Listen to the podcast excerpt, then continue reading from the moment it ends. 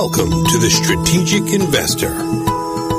Join us as we interview some of the world's most productive asset managers and uncover sophisticated and unique investment strategies in the markets.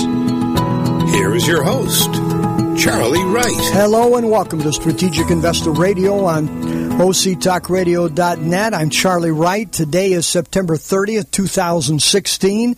And as always, our goal is to bring you investment strategies you are not hearing elsewhere. You're typically not going to hear these on Bloomberg or CNBC or Fox Business News, but right here on Strategic Investor Radio. Very pleased to have with us as our guest today Greg Rutherford, co-founder and CEO of Cavalier Funds, a family of mutual funds. Greg, welcome welcome to Strategic Investor Radio. Hey, thanks, Charlie. Nice to be on with you today. So, Greg Cavalier Funds is a family of seven mutual funds, all managed by sub advisors. So, you guys don't manage any of them. You arrange with sub advisors to do that. And you guys believe in what you call adaptive correlation, which is basically a reactive uh, method of to reacting to current market conditions, not buy and hold. Uh, your goal is to capture benchmark returns in rising markets and protect assets in declining markets, which we all know buy and hold mutual funds cannot and do not do. So, give us a brief history here of Cavalier Funds. Uh, thanks. Yeah, thanks, Charlie. Uh, yeah, exactly right. Uh, we try to uh, look for uh, managers in the marketplace that have had have been able to maybe. Sh- show results in the uh, through their SMA accounts or whatnot that they have the ability to uh, you know provide what we like to say is is relative returns in up markets but protect in down markets. And Cavalier history uh, the the oldest funds are or approaching uh, two of them six years uh, this fall. Uh, the bulk of the other ones will be four years old uh, this fall. We run five equity funds and a couple of fixed income products, uh, all under the uh, brand Cavalier and uh, pretty proud with some of the results and, and the relationships with the underlying sub advisors. So tell us, Greg, you know, 99 plus percent of mutual funds are buy and hold. And so if there's uh, a down market, a decline, a precipitous decline in a market, uh, they don't try to time that. They just uh, hang in there and try to buy the best ones uh, as, it, as it continues to go down, etc. You guys do not believe in that strategy strategy. You guys believe in respond, responding to market conditions, but that's very challenging to do. So tell us about your approach to that.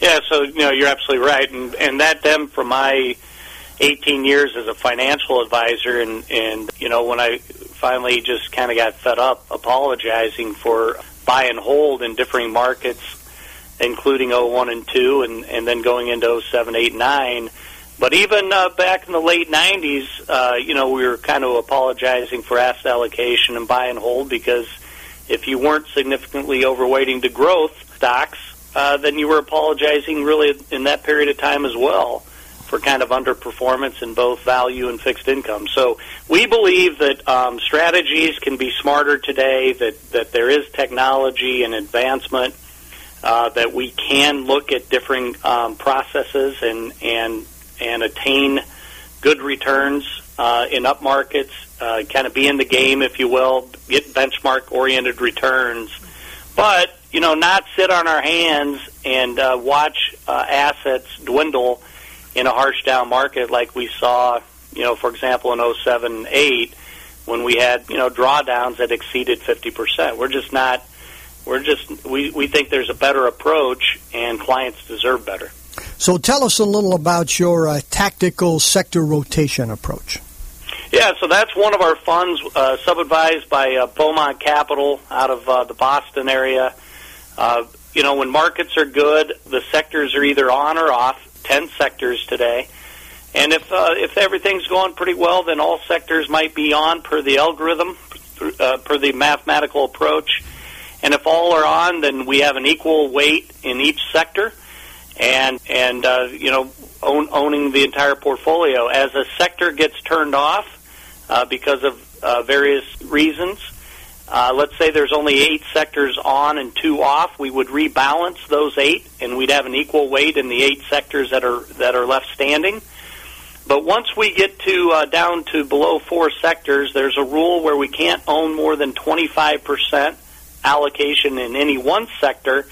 So if only three sectors were on, then we'd have a 25% weighting in those three sectors, and the final position of, of 25% would have to go to cash. And we can go as heavy as 100% cash if things are really weak and um, no sectors are, are turned on, if you will. So you mentioned, Greg, that you use algorithms for this. Without getting into any secret sauce, uh, do you use patterns such as head and shoulders kinds of things? Do you use signals like MACDs and moving averages? How do you determine when to uh, be in a particular sector? Yeah, so uh, that would be Beaumont Capital's secret sauce. Uh, obviously, as as we hired them to as we hired them to run that uh, particular product, but you're right. In this case, it's it's it would be um, moving averages, MACD, some economic analysis, volume and volatility. All would be things that they that their algorithm would be uh, examining in terms of determining whether a sector would be on or off uh, within that product offering. So, is there any room for subjectivity there, or do these uh, uh trades occur automatically? Yeah, great question. Uh, generally, I would say it's mostly uh, math and algorithmic, but they do they do bring in some human intelligence when we have uh, maybe a signal that goes off in a very uh, kind of low volume uh, trading day or, or a couple of days. Um, they may wait a day or two before pulling the trigger uh, if, if we're in a position like that simply because they do also want to uh, prevent whipsaw, you know, having uh, turned a, a sector off too early. Uh, so they do have some whipsaw rules built in that that that do look at um, volume and uh, a little bit of those types of things. Do they ever inverse in, uh, invest in inverse uh, or shorting positions for any of these sectors? Not in this uh, particular product. No, it's it's pretty basic. I like uh, this product. I think it's it, you know we we talk about it as our core product. It's you know it, it benchmarks to the S and P 500. It uh, can be long or it can go to cash. Uh, the the beauty of it when the markets start weakening, you know you'll start to see sectors like maybe technology, financials, those types of things turn off the last one standing, as you might expect, might be consumer staples, maybe utilities, you know, those types of things. So the the portfolio itself is getting adjusted to a more defensive position even before going to cash. But if things were really to to become, uh, you know, really turbulent in the market and uh, you know starting to suffer harsher drawdowns, then uh, we'd start to employ cash uh, into the portfolio. You know, Greg, uh, tactical or rotation strategies, they work great when there's a trend. So when the when gold started down three plus years ago, you can just look on that chart and see it drop below a particular moving average, and you can just you know uh, get out into cash or short gold, and you look like a hero. But in choppy markets or in rising markets that have pullbacks, uh, that doesn't work. And and uh, you're always going to be per, uh, underperforming in a bull market or in a choppy market. Uh, typically, we're going to be underperforming. So, how do you guys? How does your strategy handle the the, the, the choppy market or a bull market? Yeah, that's you know. So the uh, we do have some like you're talking about choppy markets, or what I uh, just referred to as whipsaw. We we do in this particular strategy, we do have some whipsaw rules to try to uh, prevent some of those negative occurrences happening in a in in a choppy oriented market. Certainly, in a in a momentum you know scenario where we're seeing good up markets, even though there might be some slight pullbacks. In a strategy like this, we're we're not going to try to protect protect, nor is Beaumont trying to protect the first five or six or seven or eight percent down in a market. You know, we, we like to talk to clients and be realistic that these types of strategies you you you know you're probably going to have to live with a little bit of uh, you know market correction for that first 8, 9, 10, 11%. After that, we should be positioned to really protect the balance. But but some of that early um, loss, that's just the nature of being invested in markets. And so, you know, we try to have strategies that, that don't worry about those small downs, but are worried uh, and, and more interested in keeping, you know, the overall big block of assets protected. The other way we do that, Charlie, is some of our other funds work in differing ways. And when when you may use uh, two or three of them together, you get differing methodologies uh, that might help. Uh, for example, our fundamental growth fund is more bottom up uh, stock picking. The sub advisor is Louis Navellier, kind of a completely different methodology, if you will, than what you see with our tactical rotation fund. So what you're saying is that rather than uh, uh, having diversification by asset, you're ha- you're having diversification by methodology or uh, by strategy. That's exactly right. So what we would call strategy allocation, still, you know, still using differing methodologies to get to the result we want. We, you know, we haven't found any strategy anywhere that works in every market condition, which is what what you're talking about. You know, you've got a choppy market, you've got maybe a flat market at times and or you've got a good bull or or or, or a trending bear. And um, so, strategy allocation, we're not too concerned about asset class um, diversification. Uh, asset class diversification to us is the fallout of the blend of the strategy mixes. So, Greg, go hold that right there. We'll uh, we're going to come right back. We're going to take a quick break here. Again, we're talking with Greg Rutherford, co-founder and CEO of Cavalier Funds, headquartered out of Alpharetta, Georgia. You're listening to Strategic Investor Radio and OCTalkRadio.net, and we'll be right back.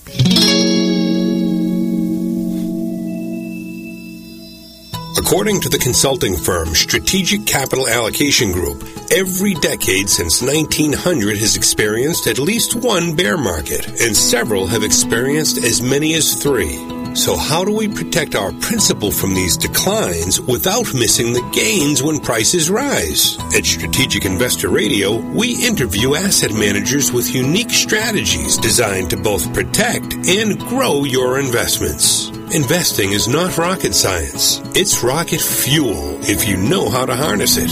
For podcasts of our interviews, please visit us at strategicinvestorradio.com.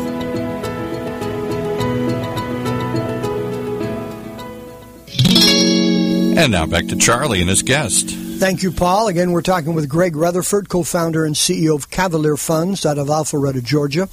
So, Greg, you've talked to us about your uh, tactical sector rotation fund. You mentioned that you have a, I presume, a long only, bottoms up, value oriented mutual fund uh, managed by Navellier Funds. Tell us about a third fund of yours.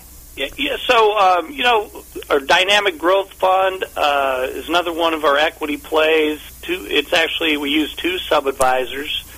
Uh, one is uh, Validus, uh, what, what is a growth, uh, generally growth manager looking for uh, differing valua- uh, valuation metrics and even um, you know executive trading and those types of things. It's a global product, and they do have a defensive um, tilt themselves. However, uh, to kind of meet the requirements of what uh, we want to produce uh, in the marketplace as a Cavalier fund product, we actually uh, utilize a tactical overlay uh, along with Validus uh, with a group called Stratify. Uh, they run a dynamic option uh, overlay on this product, utilizing uh, options, calls, and puts, and so forth to protect again down harsh markets. You know, in a good market, we want Validus to give us all the great returns that we hope they provide but if we get into a weak market, uh, really weak market, then we want uh, the tactical overlay to start to kick in uh, and protect against harsh losses. So that's interesting. Are they buying uh, Stratify? Are they buying puts? Uh, yes, they they would do puts. They they they would use both puts, calls, uh, kind of straddle processes. Uh, they do a lot of work in uh, with Silicon Valley execs uh, trying to protect concentrated stock positions. You know, in, in that area, they're based out of San Francisco, and they do a nice job. And and so we we believe that their process is a, a very good one to bring into a retail fund product, uh, wrapped around a, a manager that we believe can provide us really good up markets, but also um, with the stratis, stratify overlay, uh, protect downside. Yeah, that's very interesting because, uh, as you well know, there are very, very few mutual funds that use the, that level of sophisticated products uh, from the option side. Right. A couple, a few weeks ago, we interviewed uh, Sean Wright on this show um, with uh, Cardin Capital, and they're one of your other sub advisors. Right. Sean and uh, his partner, Gavon Dumke, uh, really, really good, smart guys. Uh, they run they run a couple things for us within our multi-strategist uh, fund and also our hedged high income fund. Uh, they run a volatility strategy for us uh, in both of those products. Yeah, and anyone interested in that interview can uh, go to our website and just look a few interviews back and see Sean Wright here. So uh, you guys market primarily through advisors. Is that the case, Greg? Yes, that's that's right uh, through the financial advisor community, uh, you know, the RAs and hybrids and, and so forth. So, if anybody wanted to uh, interested in your fund, but they don't have a particular advisor with whom they have a strong relationship, could they contact you and you'd recommend an advisor for them, or do you guys have some individual clients that you work with? Yeah, we we, we don't uh, we do we, uh, a client is able to buy our product through an Ameritrade or direct to the fund company. Uh, they don't have to use a financial advisor, uh, but we don't necessarily uh, market to the retail client. We've chosen to market primarily through uh, and to the financial advisor. You know, our products have some level of sophistication, and so we we believe that that's the right way for us to work. But if a client, you know, a retail client uh, listening that wanted to uh, utilize a Cavalier fund in their portfolio, they could certainly access it directly. And again, these are all 40 Act mutual funds, so anybody can uh, can buy them then. Right, they're uh, daily liquid 40 Act uh, institutional share classes uh, pretty easy to buy. Yeah. And then uh, I presume that because you're using sub advisor, do you guys run any money on the side as a uh, as a hedge fund, or do you have separately managed accounts in any way for institutional clients or anything like that? Uh, we we run one separately managed account, Charlie, uh, called our uh, tactical economics strategy. We don't utilize it in any of the 40 Act funds today. Uh, we we run that on a uh, couple of differing uh, TAMP turnkey asset management platforms. So we do run one SMA, yes. Okay. Well, I would think, Greg, uh, given the market condition today, uh, you know, the, no, the market is really not very popular. It kind of keeps going up okay, to a certain degree, but it's not very popular, and it's on a seven year bull run. And uh, every day you read about some uh, well known financial person who is uh, saying, hey, this market is, uh, is, uh, is probably in the eighth or ninth inning here, and you need to be very, very careful. I would think for those reasons that advisors would be flocking to strategies like you offer. Well, I think uh, when we have uh, conversations with advisors, I would agree with you, and they, they they believe exactly what you're saying. You know, I think they have uh, they've gotten to this point where fighting the Fed has been kind of a, a losing battle uh, because of the uh, market. But you know, I think that the beauty of our products are uh, we're not trying to predict when the uh, market's going to weaken. Um, our products will generally react uh, and if that's six months from now, or or if it's three years from now, um, they'll still get good, solid returns uh, while they're invested, and they'll have a nice uh, array of sell strategies, if you will, built into these product offerings uh, that they can, um, you know, be happy that they have at that point. And so, but I, but I, but I, you know, you, I always tell these advisors or, or even clients, retail clients, you know, you can't protect the assets after the fact. You have to employ some type of a strategy ahead of time, and it's pretty hard to to um, you know create a sell strategy after the market's already down 12 or 15 or 18 percent. So you know the time to to develop a process and a sell strategy, if that's what you you want built into your practice, you you have to do it ahead of time. Uh, excellent point. So, a question I'd like to ask all of our guests here, Greg: What keeps you awake at night? Uh, you know, nothing. to be honest with you, and uh, I don't even have a, a neighbor with a barking dog or anything, so I'm I'm pretty good shape. But you know, we we. Uh, we we don't worry about uh, really anything. We're not trying to predict what's happening, you know, with China or or what what the Feds might do or or any of the other negative things that might be happening uh, with uh, in the economic world. You know, we believe that we've got good processes and, and strategies uh, built, and that um, you know if we if we start to see a really harsh down market, our products will will adapt and uh, they'll they'll adapt, you know, and correlate to a defensive uh, position, and that's what we want them to do. And so, um, you know, we're pretty confident in that. And the second question we'd like to ask all of our guests: What book on investing would you recommend for our listeners? Oh, you know, I, I mean, I, I'm I really believe this whole idea of asset allocation and and modern portfolio theory is kind of a uh, you know is is uh, fine in theory, but but not necessarily work when you're an advisor sitting across from a client. You know, I grew up in Omaha, Nebraska, so obviously a lot of uh, Warren Buffett. You know, I was kind of kind of followed uh, Buffett for a long time. Heard him say, "Why would you, you know, invest asset allocation uh, just to own things for diversity if, if some of those things aren't very good. Now, Buffett's not necessarily a tactical buyer, but he has made really tactical moves, you know, when he's had cash on hand, and he always has cash on hand to take advantage of opportunities.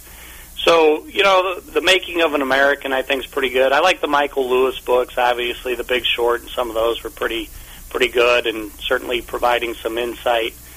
Um, you know, I think you see all the time some of these things that are happening in the market, and you got to be, you know, you I think you really have to be ready to to adapt and be flexible with your portfolios. You know, the next harsh drawdown might not recover in 48 months like we saw the last time, and um, you know that's that's what uh, you know. I think you have to have portfolios that that can adapt and and be smarter today uh, than what they were, let's say, 50 years ago. You know, no question about it. We live in a rapidly changing world. And to live by rules established uh, or identified by Harry Markowitz in 1952 would not really be identified as prudent by anybody. And uh, I, I, have I agree with you on Michael Lewis. I've read I think four of his books, and they're always interesting. They can be a bit depressing at times, but they are very interesting, and these are important things to know and understand. So give us uh, your website here, will you, Greg? Sure. It's uh, CavalierInvestments.com. Spell Cavalier for our listeners. C A V A L I E R. And you can also get there uh, via CavalierFunds.com as well. Okay. So, Greg, uh, final words for our listeners. Uh, Charlie, thanks for having us on. You know, I think, uh, you know, buy and hold, I think, can be risky. Asset allocation, you know, I, I just, you know, I just think that if we have another really harsh drawdown for whatever reason, you know, we don't have, I don't think our Feds have the kinds of uh, uh, bullets maybe they once had, you know, a tr- 20 trillion in debt and so forth. That you know, if we see another 30 percent, 40 percent sell off, that's really a, a lifestyle change for a, for a client. If things don't recover as quickly as as they have uh, most recently, and you know, we've seen it in Japan. So it's not like uh, you know, it's not like we have anything really uh, growing in our economy that should uh, make people feel really, really comfortable. And so I think you got to be you got to be smarter. You got to you got to have portfolios that can adjust and adapt, and can be adaptive and tactical. And so uh, we believe in that. We think that's the right approach. Greg, thank you very much. Uh, you would not get any argument from us on uh, any of what you just said. And it's a time that uh, those who believe in the buy and hold approach need to wake up and recognize that, uh, you know, every every decade since the year 1900 has had a uh, drawdown or a decline of at least 20%, except our current decade. I mean, they just occur. It's a natural force in the marketplace.